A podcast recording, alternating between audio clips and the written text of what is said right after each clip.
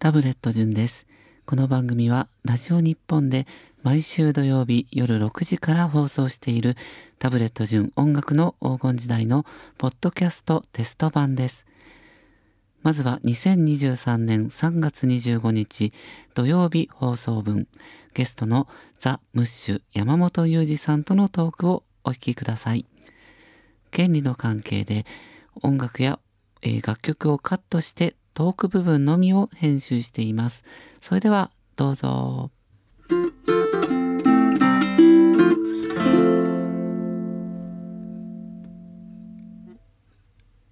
ラジオ日本ギフチャンラジオそしてラジオ関西をお聞きの皆様こんばんはタブレット順です、えー、この番組では1960年代から70年代を中心に一世を風靡した大ヒット曲から知る人ぞ知る隠れた名曲まで昭和歌謡が大好きな私タブレット順のこだわりの選曲を今日もゆるゆるへにょへにょとお付き合いください。はい今日ね久々に寒くなりまして雨ですね、えー、もう雨でちょっと靴の中が濡れてしまいまして靴下も濡れちゃったんで今パネルヒーターで冷やしながらあ冷やして温めな 冷やしてどうすんだ温めなあの乾かしながら やってるという情けない状況ですけれども素敵なゲストさんが今日目の前にいらっしゃっておりますのでえまたいつものこれでご紹介したいと思います。はい、どうも、ヤスコの部屋です。今日はもう素晴らしいあの伝説のフォークグループ、ザ・ムッシュのメンバーでいらっしゃって、しかも伝説のラジオ DJ でもいらっしゃいます、山本裕二さんです。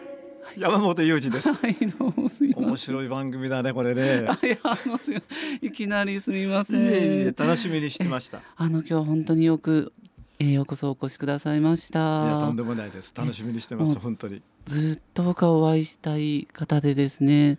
あの今日2回目になるんですけれども、はい、あの去年に、うん、あのアリスの矢沢さんのお店で初めてお会いすることができまして、うんね、紹介していただきましたね。はい、え僕あのむしろあのオンタイムではないんですけれども、あの本当中古レコードであのずっと買ってですね、もう中学3年の時に初めてあの「明日こそは彼を告げよう」というのデビュー曲を買いまして、はいはい、それでまあ他のフォークソングも聴いていたんですけれどもやっぱムッシュはなんていうのこの温かみといいますか、うん、このユージさんの温かいこうボーカルですね。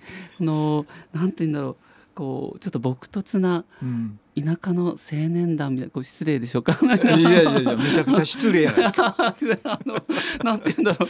他もちょっと洗練されて丁寧に。落としとるやん落としなんですけども、えー、すごいそのなんかこの身近に感じると言いますか、うんうん、ちょっと僕はその頃こう「俺たちの旅」とかこれまあ再放送なんですけど、この3人組のちょっと不器用なんだけどこれすごい失礼な あのなんか一生懸命やってるというような。でしたよ。本当にそういった意味ではね、はい、のなんか素人っぽさというのがすごくもう伝わってくる。それでこれがしみるなと思ったんですけれども、はい、僕はもうずっとレコードで聴いていてで山本裕二さんもラジオでもすごいご活躍をされていてでもうあらゆる方に今山本裕二さん何をされてるんだろうと、えー、文化放送でもご活躍されていてあの吉田照美さんとかにもあのお聞きしたんですけれども「えー、あの山本俺が入社した子もものすごいスターだったんだけどね。どう何やってんだろうね」と。こういう感じであのあちこちでですねあのゆいさんのこう消息といいますかあのお聞きしていたんですけれども。それぐらいもう特に今日あのラジオ関西もネットしているんですけれども。はい、お世話になりましたラジオ関西は、はい、ムッシュ時代はムッシュ時代から、はい、レギュラーでも番組としてやらせていただきましたしね。はいもうこのちなみにラジオ日本にはあの何度かやっぱりお越し前身の時ですよね。あ、あのラジカンラジカンの頃ですよね。ラジオ関東時代はいはい。ですからもうかなり古ということに。はい、あのもうじゃあ40あ僕が生まれたのが昭和49年なので。あのザ・ムッシュが、え解散さしたのが昭和49年えーっ50年とだと50年くらいになるのかな？はい。うんあもうご本人も解散そのものがもう遥か彼方のはい、昔ですからね。ああ、うん。活動期間としてはまあ何年ぐらいプだったロとして丸々プロとしてやったの6年ぐらいですよね。6年。うん、丸6年。で25歳の頃にそろそろ次を考えられるえ最後のチャンスになるかもしれない、まあ、はい。年齢的にね、あその頃まあ25歳とういう、ん、ぐらいにはうん。何か次にできること、あるいはこのままこの仕事を続けていくのか、はい。あ一番こう悩める時、うん、そういう時期だったので、まあ、楽屋でよくそういう話はしましたね。はい。うん、で解散する時はお互いの次のステップが見えた時に解散することを具体的に考えああするならね解散するならだけどね、はい。もう同じ事務所ではあのヤングジャパンという事務所ではい。今の、まあ、アップフロントというまあつなそれのがっていくといいうん、ますか、前進といえば前進ですけどまあまあ経営者は変わりますけどね。はい。はい。そこであのアリスはい。と、まあ、バンバンとかそういったグループと同僚で、えー第1号タレントがザ・ムッシュだったということで。そうですね。ヤングジャパンというくくりで言うと、はい。厳密に言うとロックキャンディーズを解散した谷村新司陳平さんがはい。一人ソロでヤングジャパンに在籍していて。あー。ただプロとしての仕事はなかったんですよ。特段これという。えーうん。ただあの、当時ヤングタウンの深夜の、深い深夜夜中。ヤングタウあン毎日放送の朝5時ぐらいまでやっているやんたの後番後のはい遅い時間からやってる、はい。杉田二郎さんがやってる曜日があってそこに15分くらいかな陳平ちゃんのコーナーがあったんです。えー。でそれが3時30分前の男っていう夜中2時半になるとはい。バーンと始まるという。まだそんな。それを細々とやってて谷村さんがそんな時代があったという。あったんですよ。今日はこういう話がいろいろ出てくるという感じなんですけれども、えー僕はこれ2枚目に買ったレコードなんですけれども。ザ・ムッシュでは一番売れたという感じでしまあょうか。テレビスポットも入れていただいた。入れたという、はい、初めての駅ザ・ムッシュです。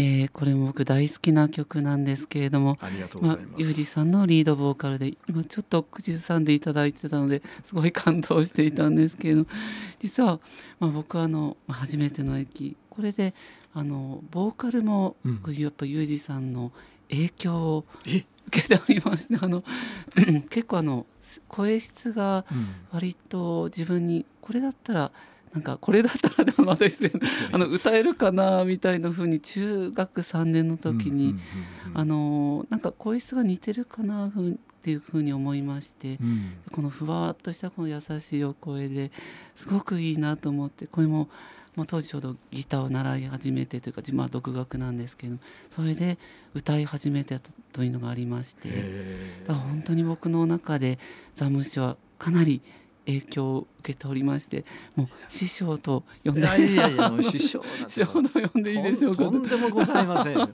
日はもう、はい。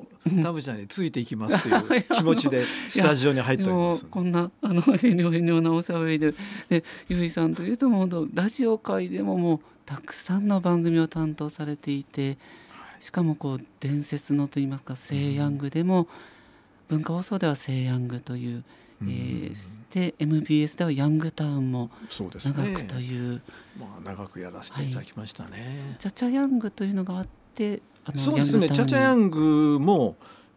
とちょうどね杉田二郎さんがメインでやってらっしゃって、はいそのチンペちゃんがコーナーでやってらっしゃって、はいでこのお二人が含む加藤和彦さんとか北山治さんたちとかとはい5つの赤い風船も含めて、うん戦争を知らない子どもたちツアーというのでアメリカツアーに出られたんですよ。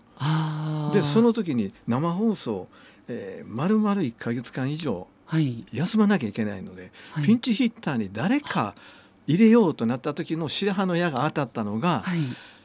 ザ・ムッシュもオア・バンバンだったんです。当時ジャッケルズというグループだ、ねどっちかで行こう。はい。というふうにあって、はい。実は僕たち6人メンバー呼ばれてスタジオで はい。オーディションを受けたんですよ。あオーディションがうんしかもそれ歌じゃなくて喋りのオーディション。喋りのオーディション。3人がはい。ザ・ムッシュ3人がバンバンうん。ジャッケルズだジャッケルズで、ううん。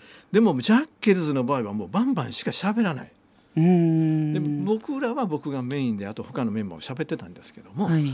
一応こう好きに任されて5分間預けられるんですよ。自分であ。のステージだと思って喋ってくれみたいな。もうフリーで話してくれるということで。でまあ、パパパッとちょっと考えて、はい。バーってやってで終わって、えージャッケルバーってやって。はい。ででどどうなるんだろうなとうん。思ってそしたらプロデューサーの方がちょっとご相談が来たんで、ね、はいやっぱ喋りとしたらムッシュの方がまとまってると思うんだけど、はい。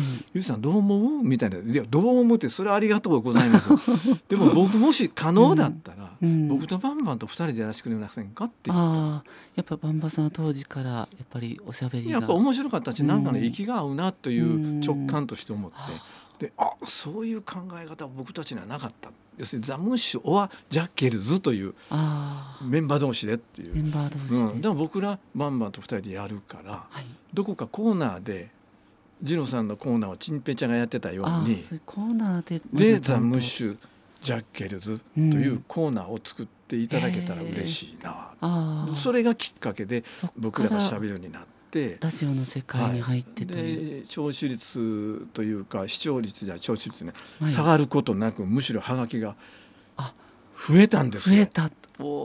です帰ってこるられた時にはい「いやー君とバンバンの、あのーコンビはもったいないから、うん。ちょっとなんとか残す方法を考えよう」って言って結局戻ってこられて杉田さん、チンペイちゃんがやるんだけど、うん。チンペイちゃんのコーナーと別に僕とバンバンのコーナーもう一個作ってくれたんですよ。ああそれがもうラジオの正式デビューみたいな、まあ言ってみたらねソロでやるみたいな。で結局杉田さんがヤンタンに上がられて、うん。でチンペイちゃんがそこのメインチャチャヤングのメインになる。あで僕たちがそこのうんザ・ムッシュとしてのコーナーレギュラってーが決まって、というふうな感じをやってた。当。時もう深夜放送のもう全盛期で。いやもうあっちこっちでもそのニューミュージックのアーティストがうん。いろんな曲でははいがき読んだり。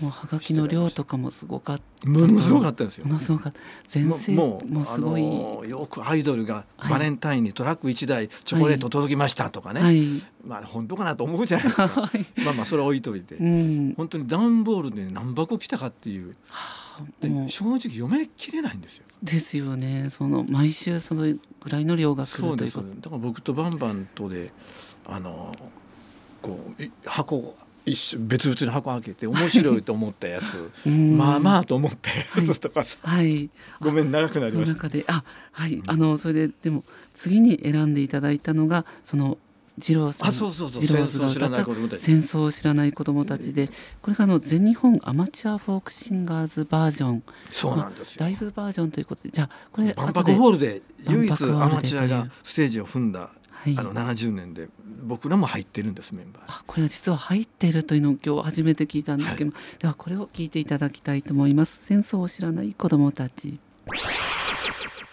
はい。今ゆいさんは 歌ってくださいましたけれども。懐かしいよ。懐かしこれはあのこのバージョン持ってるんですけれどもこうユージさんが声が入ってると今改めてああそうだったんだとそうなんですよですけれども。ヤングジャパンの中では唯一僕たちザ・ムッシュがはい、入って、あー。名古屋からチェリッシュとか結構いろんなアマチュアがあっちこっちから集まってえー。合宿して京都のお寺で。宿をしてでた、70年万博の時に万博ホールで、うん、えー組織をアマチュアの組織を全日本アマチュアフォークシンガーズというはい。グループを結成して、結成して。まあ、この歌が実現したという。シングルにもなってシングルにななるのは杉田二郎さん二郎ズとしてあのあ出されたとしてアレンジはちょっと違うんです。はい。あはい、はい。そうですそうですこれがあの実実はというエピソードがちょっとあるという、あのちょっとびっくりだったんですけれども。いやあの、はい。これ知ってる人は多分ザ・ムッシュのメンバーだけかもしれない。だけかもしれない。かもしれないってい。うか、誰かに言ったことあるかな、あ鶴ちゃんに言ったかもしれない。あ笑福亭鶴うん瓶師匠鶴ちゃんに言ったにかもしれない、はい。けどもね。はいあの万博70年の時に僕たちザ・むしろ全喫不信館という今の NTT の,、はい。あのパビリオンがあったんですよね。日本日本館のすぐ隣にあった、はい。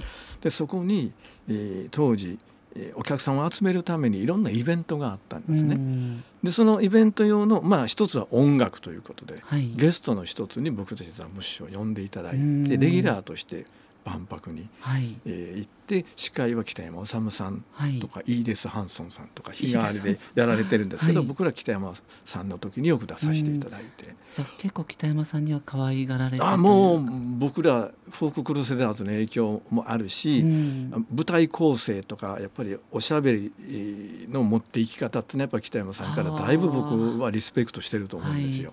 うん。ファーストアルバムの確か帯にも最も関西的な匂いが露骨に出て 露骨に出ているというふうに北山さん書いておりますあコメントいただだいてます。はい。だからデビュープロデビューする時を俺もあの応援するからはい。ということで「うん。えーじゃあ詩を書いていただけるんですか?」みたいなので「うん。おーええよええよ家に遊びに来いよ」って言って、はい。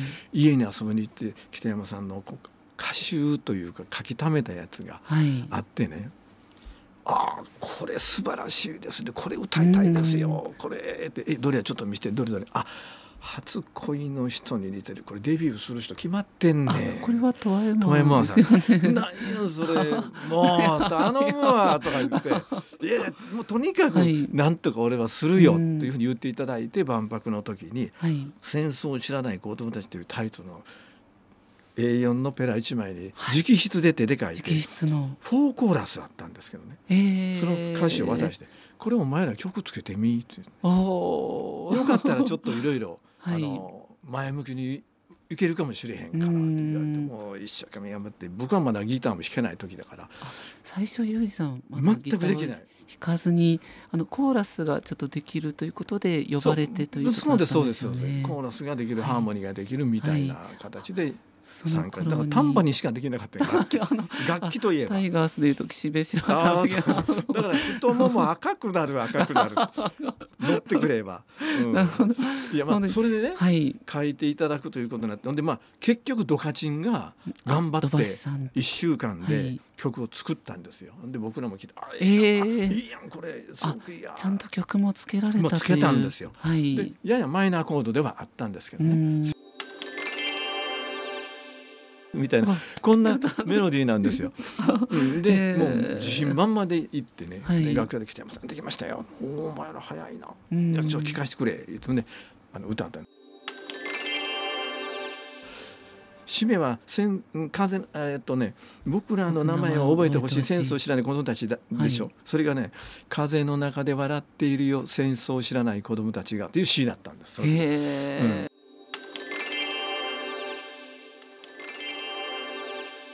というこんな感じだった。初めて明かさうれる、ん、それが、はい。まあもともとの歌詞だったんですね。はい、で私と「ああじゃあちょちょっとほんだ預かって帰る」ってうん言って1週間後に「ちょっとなこれ聞いてくれ」ってはい、言って聞かされたのが次郎ちゃんが作曲したあ違う。あーな？変わられてし「まうどう思う?」って言って「いやどああいいですよね」せや。うんこれなみんなで歌える歌にしたかってああそっか。北山さん最初にそういうの言うてくれへん。か ちょっとマイナーコ言ードではちょっとっってていうのが、ね。いや俺は次郎にもうん。みんなで歌いたい歌やとか一切言うてない。言うてないしムムッシュにも曲、えー振ったということも一切言ってない、はい。ただその歌詞をあのものすごく仲良しなんですよお二方、僕の大先輩ですから、はい。であこんこんな詩を書いて次郎ちゃんもなんか最近いい詩ないの？とか まあまあ聞いたけど、最近こんなん書いてんけど「あー。おいいいやんちょっとそれ貸してや」って言ってで次郎ちゃんが1週間以内にまた曲作ったのがまさにこの合唱ができるというか、はいそれでね。変わられてしまったいやいやまあ全然悔しくもなんともなかった。やっぱりそんなプロは違う。まあプロっていうかはい。ここはもう全然違うわと。潔くあのよく北山さん僕らにねうん。任せるみたいな形で預けたなと無茶ぶりやったんやな。でもこれはすごい貴重なエピソードですね。僕も初めて来ましたけれども。やっぱ素晴らしくて。で一緒にみんなで歌えるチャンスを作んなきゃってことで万博で縁があったのではい。万博ホールで歌えるようにしようみたいな。もう本当にじゃあ皆さんこう若者でこうもうしもう嫉妬するとかでなくもうみみんながこう下積みでという仲間でという意識だったですね。要するにねあの時代ね70年代前後フォークソングの人たちって反戦歌とか、うん。プロテストソングとかって結構多かった、まあ、海外でもそうですよ、ボブ・関西はディランで特にもピート・シガーとか、うん。あのいっぱいいるじゃないですか。はい、だからそういうのでちょっとこうああまりにもアンチテーゼにならないようにみんなでまあ言い方は不適切かもしれない。明るく本当に腹を割って堂々と戦争って僕ら知らない世代だけどはい。どうやったんだと。うん。やっぱりいかんよねみたいなことをね語れるような感じを歌に託しあてもっとライトな感じでといそうことだったんですね。だから北山さんのやっぱりすごい作詞力うでん。あのすごいことやっぱ言ってるんですよこれ。はい。本当に。そうですね、うん。すごい。今でも今また響くメッセージまあそういう時代がまたね。どもはすごいいいお話ですね。い。そしてあの3曲目あのバンバンやっぱり縁が深いということでバンバンも結構下積みが、あそうです。ちょうどねその今の万博と同じ時期にね、はい。彼はジャッケルズをやってて、はい。でその頃彼らはというかバンバンは、えーなんていうのお尻を包むくらいまでロン毛だったんです。そんなにロン毛うだ、ん、蓮司氏ってわかります？歌舞伎の。はい。あ蓮司氏ー。もうあんな。あれではい。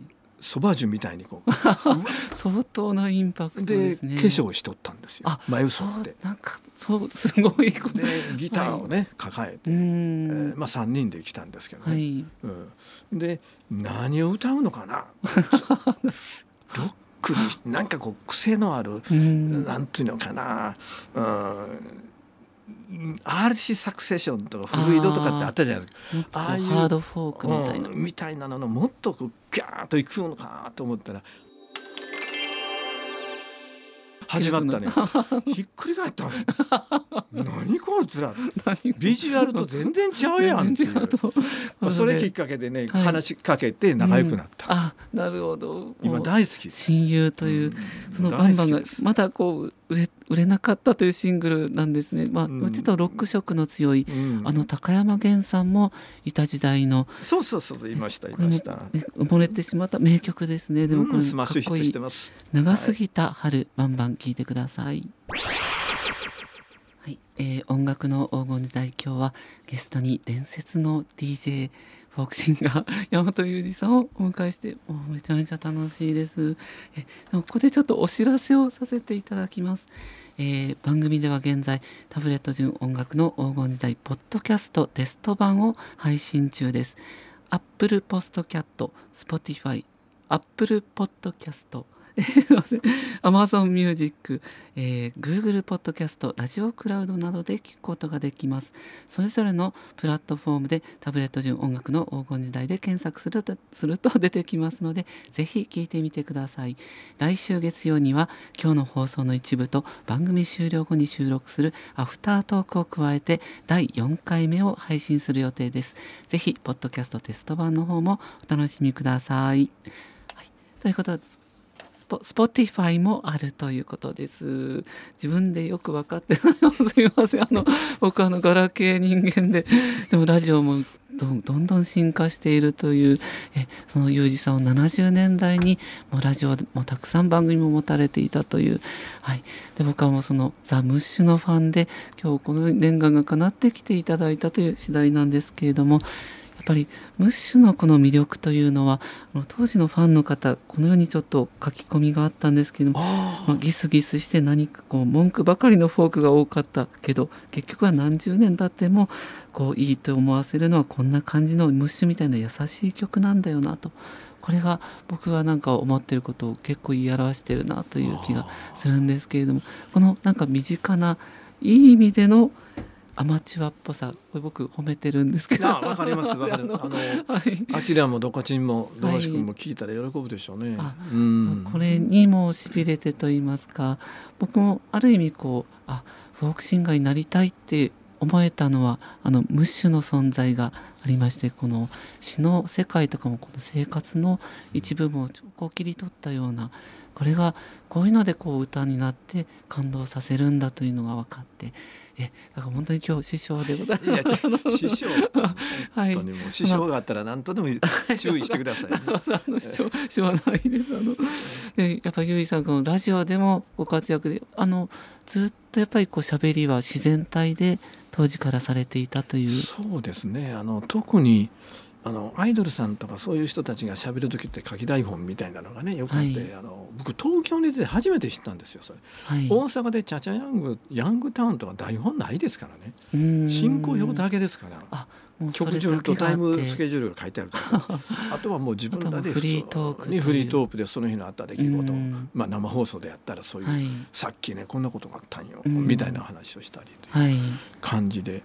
東京に来てからはあの自分でフリーで喋ろうと思うとスタジオに放送作家さんが入ってるんですよ。はい。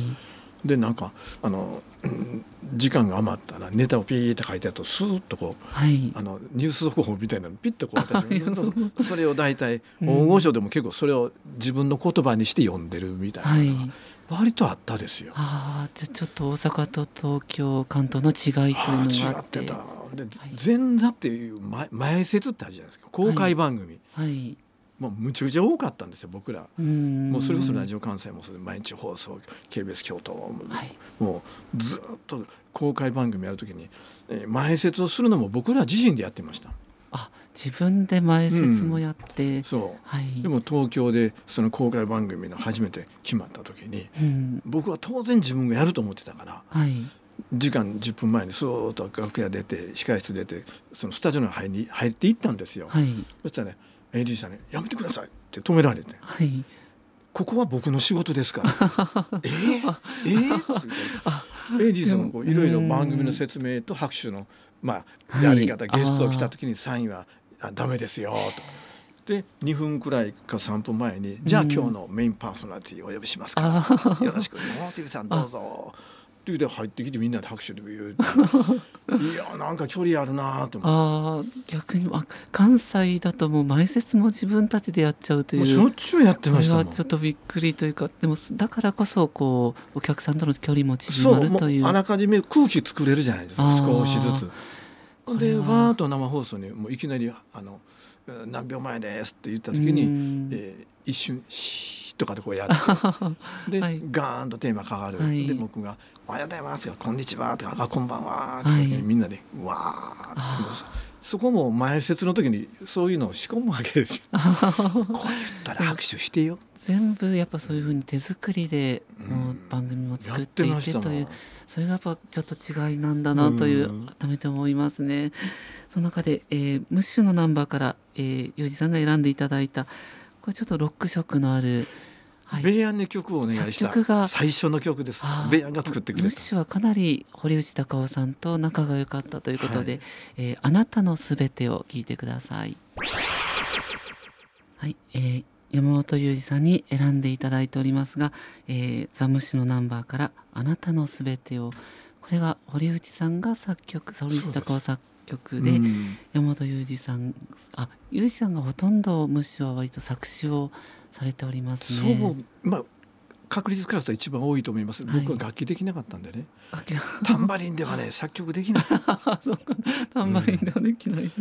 だから詩を主に担当させていただいてで、あきらちゃんかドカチンが曲を、はいまああきらが割と多かったかそな、うですね曲を書いてくれてた。でもこの詩もすごくやっぱゆいさんの詩が温かみがあってが好きなんですけれどもこのロックっぽい曲をやってもムッシュはなんかこうやっぱこの田舎の納屋の匂いがする。というか これがムッシュはザムッシュはザムッシュなんで、ザムッシュ節と言って。ムッシュ節という これがいいなと思うんですけれども、洗練されてない。されてない。まだなんかなんか褒そろそろ怒ろうか？ごめんな。あの褒めているんですよ。あのはい。ここが好きなんですけれども。はい、えーすごいな。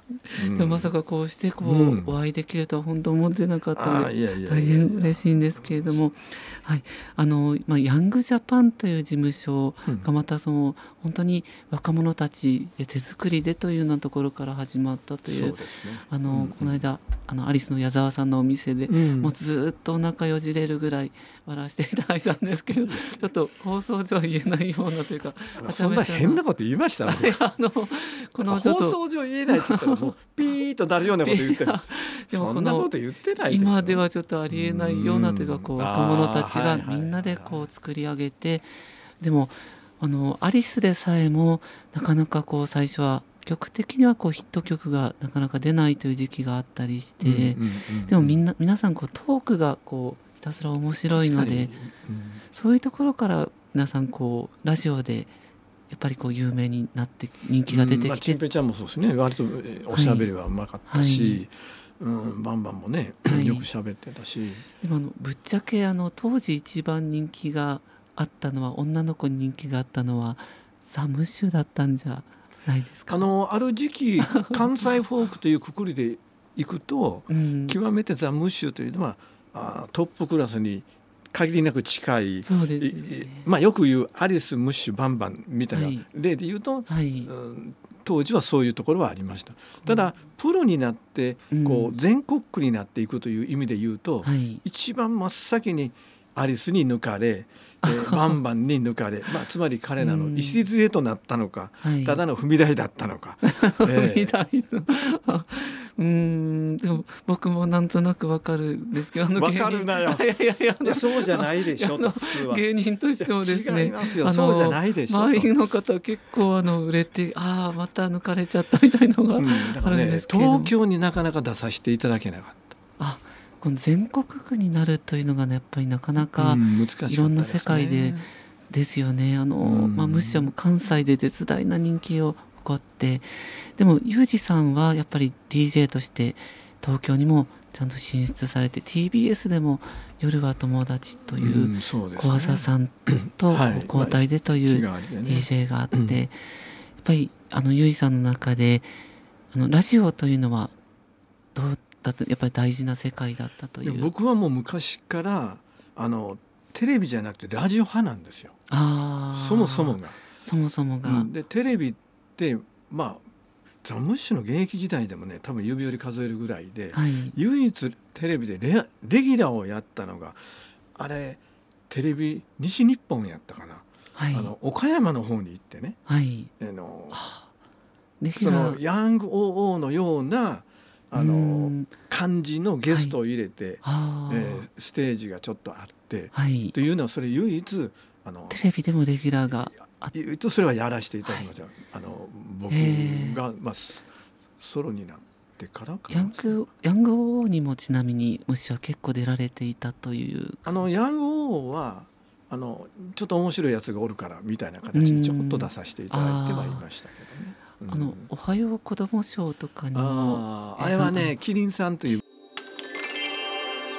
これいまだに幼稚園のお遊戯ではこう歌われているこう振り付け付きでという。ああもうそれはもイヤンのお子さんの高弘君が生まれてまだ2歳3歳の頃に、はい。僕はもともと子供の歌を作りたいとずっと思ってたから。途中から結構子どもの歌路線になられてますよね。子供の歌を作りたいっていうのはもう高校ぐらいからずっとあってね童話の本書きたい。あ声にも合ってるし、うん。このキリンさんも作詞がユージさんで作曲がなんと堀内孝雄さんという。高弘のために僕書いたんですもん。堀内さんの息子さんのために書いたのがキリンさんだ、でベイヤンがもうその場で即興ではい。バーッと曲をつけてくれた。だから子供たちの何か次に残せるああものをということで。ちゃんと残っているという、えでこれが次の曲が「あのその子供の式」という唯一ユージさんが作詞と作曲もされたという曲でこれが、レコードになったとはいいうね、初めての駅の B 面ですねこれも僕好きです。はい、ありがとうござい子供の式です。はい、えー、子供の式ですね。これ僕やっぱ中3の時にあの初めての駅レコード中古で買ったんですけど、この B 面も好きでした。あありがとうございますあこの世界ですよね。やっぱムッシュはこの今のシティポップとかそういうのと無縁のあこれも褒めているんですけどわかります。そういう感じですね。まあ無縁というのはちょっと一言か、無縁のあの縁はないことはない。縁はないことはないです。縁が薄い。縁は薄い。はい。でもあの本当に僕はユージさんのボーカルが好きで、あの今でもなんか僕すごい歌ってしまう。歌ってしまうというか 歌う曲があるんですけれども、うん。例えばあの覚えていらっしゃるか「偽りの花嫁」というものすごい悲しい曲があって部屋で聴いてたら兄に「もうやめてくれこんなめめしい曲」って言われたことがあって、うんやっぱり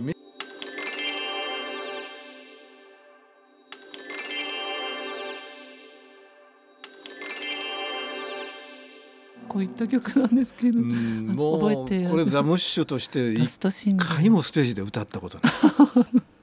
ラストシングルの B 面で、うん。まあでもいまだになんかこのあの鼻歌というかこれなんか歌って鼻しまう。歌のタイプじゃないと思う。なぜかあの自分の心情に合ってると言いますか。う。ん。なるほどね。でもこのボーカル、うん本当にユージさんはもともとでもグリークラブに所属されていたとい。うことでフォークそのやっぱギターから入っていないということであのお二人がこうコーラスができないからちょっとコーラスできる人を呼んでくれみたいな感じで確か最初入ったみたいなのが、うんまあ呼んでくれっていうか、まあ、僕はドカチン土橋君とはすごく仲良しだったんで、はい。で僕がもう授業中にしょっちゅうあの嫌いなじ授業の時は、はい。自分の詩を書いてたんです。詩を書いて。詩とかショートストーリーみたいな。あはいのへー聞こえよく言えばエッセイみたいなの書いてたんあです。そうなんですねかっこよく言えばね。はいそれでドカチンがこう見ていてね「ゆうちゃん何書いてんの?」みたいなうんでこうねお面白いなええやんみたいなそんな感じで結局いざ試験が近づいた時に僕はまともに聞いてない科目があるからドカチンにう。ん。これさどうやったっけ？カンニングじゃないのよ。はい。一緒に勉強するという。う、ん。あそれまあ、そんなことやってて。で仲良僕はしで。うんグリークラブに所属してるの知ってたから、うん。でザ・ムッシュがヤンタンのオーディションを受けるという時にはい。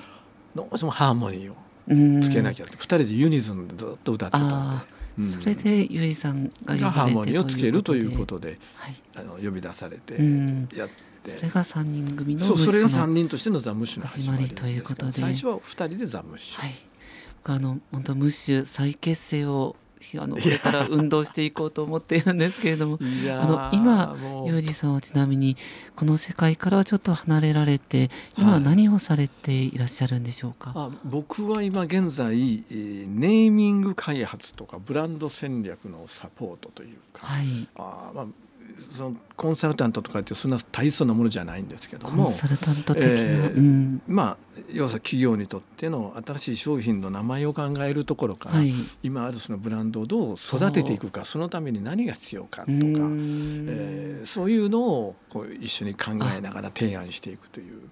こうやっぱりエンターテイナーエンターテインメントともちょっとつながっている仕事ではある感じがしまあ、ますね。いろいろ詩を書いたり、ん。文章を書いたりとかね、あ。うん。まあ、あのサンリオの方から絵本なんかも出してもらったりしてたんで、あそうなんですね。だからそういうので、はい。あのストーリーストーリーのあるネーミングとか、うんうんただ5文字いや例えば5文字のネーミングであったとしてもね、はい。そこにストーリーを乗っけなきゃいけないはというのでつながってる部分があったのかなというふうに思いますよ。なるほど。ややっぱりあのユージさんがこうお会いしてうんあのお話がすごくやっぱ面白いこうエピソードの語りがすごくやっぱうまいなと思いましてあそういうところなんだなともういえいえ 本当に習うとこたくさんありますあのだからもうすぐにでもラジオ会でもぜひお話しいただきたいしえもう待ってると思います。あの鶴瓶師匠がうんムッシュの再結成を持ちこう働きかけたということもあったそうですけれどもまあだいぶ前ですよ。だいぶ前本当にだいぶ前もうもうもうむちゃくちゃ前。特にもうあの関西とかではもうムッシュが青春だったという方もたくさんいらっしゃると思いますのででお二人ともお元気でいらっしゃるということですので,、えで仲良しムッシュがまた再結成する日を。あ あの今日ゆいさん今日絶対歌わないとおっしゃってましたが最後もしよかったら一緒に いかがでしょうか？この歌をなぞらえて僕も歌っていたいなとああぜひやってください。やりましょう。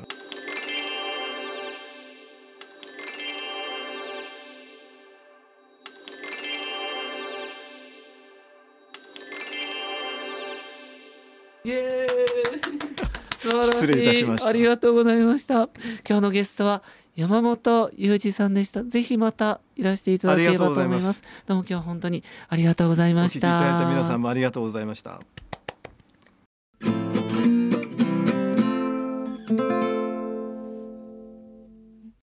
はい、えー、今日はですねゲストにザ・ムッシュというフォークグループにいらした山本裕二さんをゲストにお迎えしましたけれども結構あのやっぱりラジオ関西の方には「おお懐かしいゆうちゃんだ」という方が結構いらしたんじゃないかなと思っているんですが、はいえー、僕はお会いするの2回目だったんですけれどももともとはあの平山美樹さんの、えー、マネージャーさんがあのこの番組を聞いてくださっていまして、それで、ゆうちゃんだったら知ってるよと。も、ともとの所属事務所のずっと長いお付き合い、マネージャーをされていたと。そこでもマネージャーされていたということで、ゆうちゃん元気ですよということで、それで会わせていただいたんですが、もう最初からすごく今日、あの放送にあったようなすごく物腰が柔らかで、えー、温かい僕はずっとその歌声を聞いていたそのまんまのそれ以上のすごくあの嫌味のない温かい素敵な方だったのでこれはいつかぜひ番組に出ていただきたいなそしてもうムッシュが青春だったゆうちゃんのラジオを聞いてましたという方にあのすごく非常に共感できればいいなと思って、えー、今日やっと実現できました。ザ・ムッシュの魅力今日言おうとして言おう言おう言おうとこう言うほどに失礼なことばっかり言ってしまったようなこう田舎の青年団とか垢抜けないとかなんか言ってしまったんですが本当にいい意味で多分それは山本由さんも分かっていらしたと思うんですが、はい、伝わったと思ってるんですけれどもはい、良い意味でのアマチュアっぽさ。そう。放送の中でちょっと言えないのが後悔言えなかったのは後悔なんですけれども、まあ、実は僕もそうなんですね。そのずっと20年以上やってるのにまあずっと素人っぽいとよく言われるんですね。でもそれは本当に何て言うか、まあ、そこを受け入れてくださって、えー、まあ今何とか自分がこの世界でまだできているのかなという気もしているしえー、ムッシュのムッシュの頃の山本裕二さんこんな言葉を残されてるんですけれども人間は日々変わっていくものだけどこの楽しむという気持ちを失いたくないですねと。まあ僕もこう喋りとかまあ下手なんですけれども基本的にその歌もそうですがあのギターもそうですけれども楽しむという気持ちをとにかく失わずに今までやってきてるという、えー、気がしておりましてですねだから下手でもいいからとにかく楽しいという素敵なんだというこの、えー、ものをこれが素敵ですというのをどんどん発信していくというその気持ちだけはずっと大事にしていきたいなというふうに思っております。まあ、ゆうじさんは全然あの喋りは達者なんですけれども、そのいい意味での無視はやっぱその垢抜け またなんか悪口 悪口あの悪いことではないんですけれどもあのすごくそのナチュラルな純粋なというんでしょうか純情派フォークの元祖的存在なんていうふうにも表現されているんですけれどもそういう意味でも僕はユージさんを尊敬してラジオマンとしてもこうしてお話ししていけたらと思っております。はい、ではちょっとメールの方も一つじゃたくさんいただいてるんですけどもこのあの番組中にちょっと読めなかったあるいはリクエストはないというご意見だけのメールをここでちょっと読,、ま、読めたらと思うんですが、えー、新潟から珍しいですね。新潟長岡市の64歳主婦です、えー、音楽の黄金時代毎週楽しみにしています。疑問に思うことがありあこれ教えてタブジュン様とこうサブタイトルにありますけれどもこれ質問も嬉しいですね。主人と2人多分タブジュン様なら タブジュン様ってなんか教えてくださるのではないかと思いメールしました。鶴岡正義と東京ロマンチカの鶴岡さんとギターボーカルの人は、えー、ギターストラップを使っていないようですがどうやってギターを固定しているのでしょう？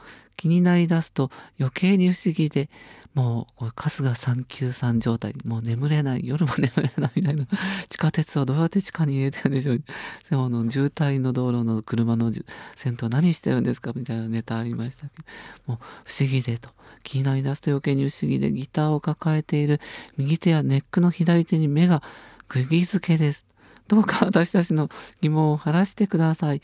お願いいたします。と、えー、これ今僕はちょっと読みながらえー、考えてるんですけれどもギターそうですねあの東京ロマンチカの鶴岡先生とかが持ってるギターは基本的にあのガットギターと呼ばれるギターなんですね。あのフォークギターと一見こう見分けがつきづらいんですけれどもあのガットギターはのナイロン弦なんですけれどもフォークギターはちなみに鉄の弦でできているというで、あの、その鶴岡先生が使っているのは、いわゆるガットギターの類、クラシックギターの類なんですけれども、あのギターっていうのは本来、まあ、僕もそのギターを買ったのが最初なんですけれども、座ってこう弾くギターなんですね。えー、なので、あの、ストラップというのがついていないと。基本的には立って弾くギターでは、ではないというわけではないのかもなんですが、基本は座ってやると。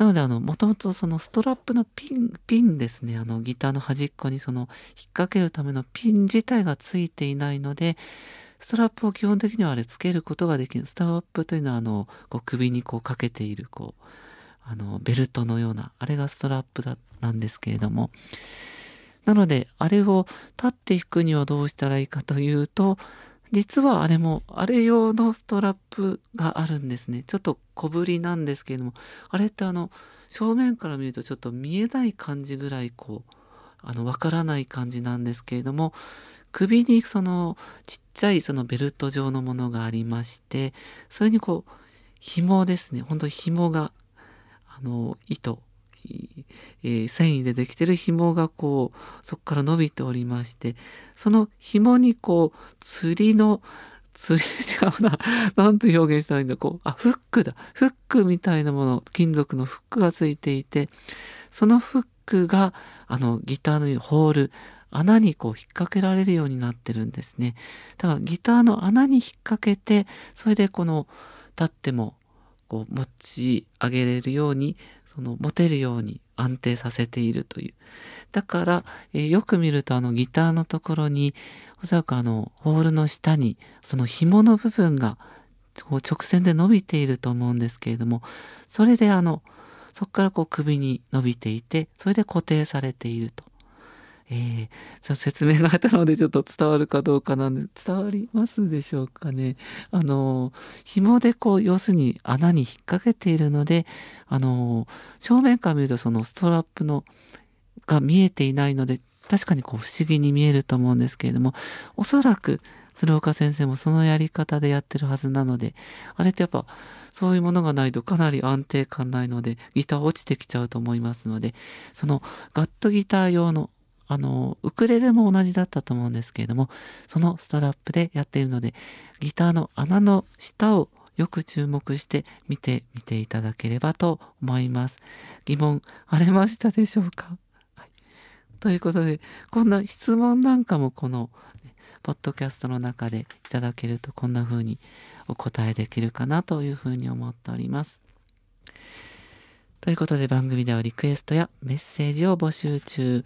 エピソードも添えて番組宛てにハガキやメールでお願いします。放送ではトークの途中でモノマネや生歌などもちょこちょこやっているんですけれども、権利の関係で、ポッドキャストではカット版、かあカカット版じゃカット版だと絆創膏になってしまいますね。キャスポッドキャスト版ではカットしているのが今、ポッドキャストではカット版になってしまいましたけども、カットしているものもありますので、ぜひラジオやラジコで楽曲を含めてお楽しみいただければと思います。ラジオ日本タブレット順音楽の黄金時代は毎週土曜日夜6時からラジオ日本ギフチャンラジオラジオ関西で放送していますので、ぜひラジオ、ラジコでもお楽しみください。ということで、ちょっと放送後は少し声がかすれて、お腹もちょっとグーグーさっきから鳴っているというタブレット順でした。ポッドキャストでもぜひのようにお付き合いいただければと思います。ではさようなら。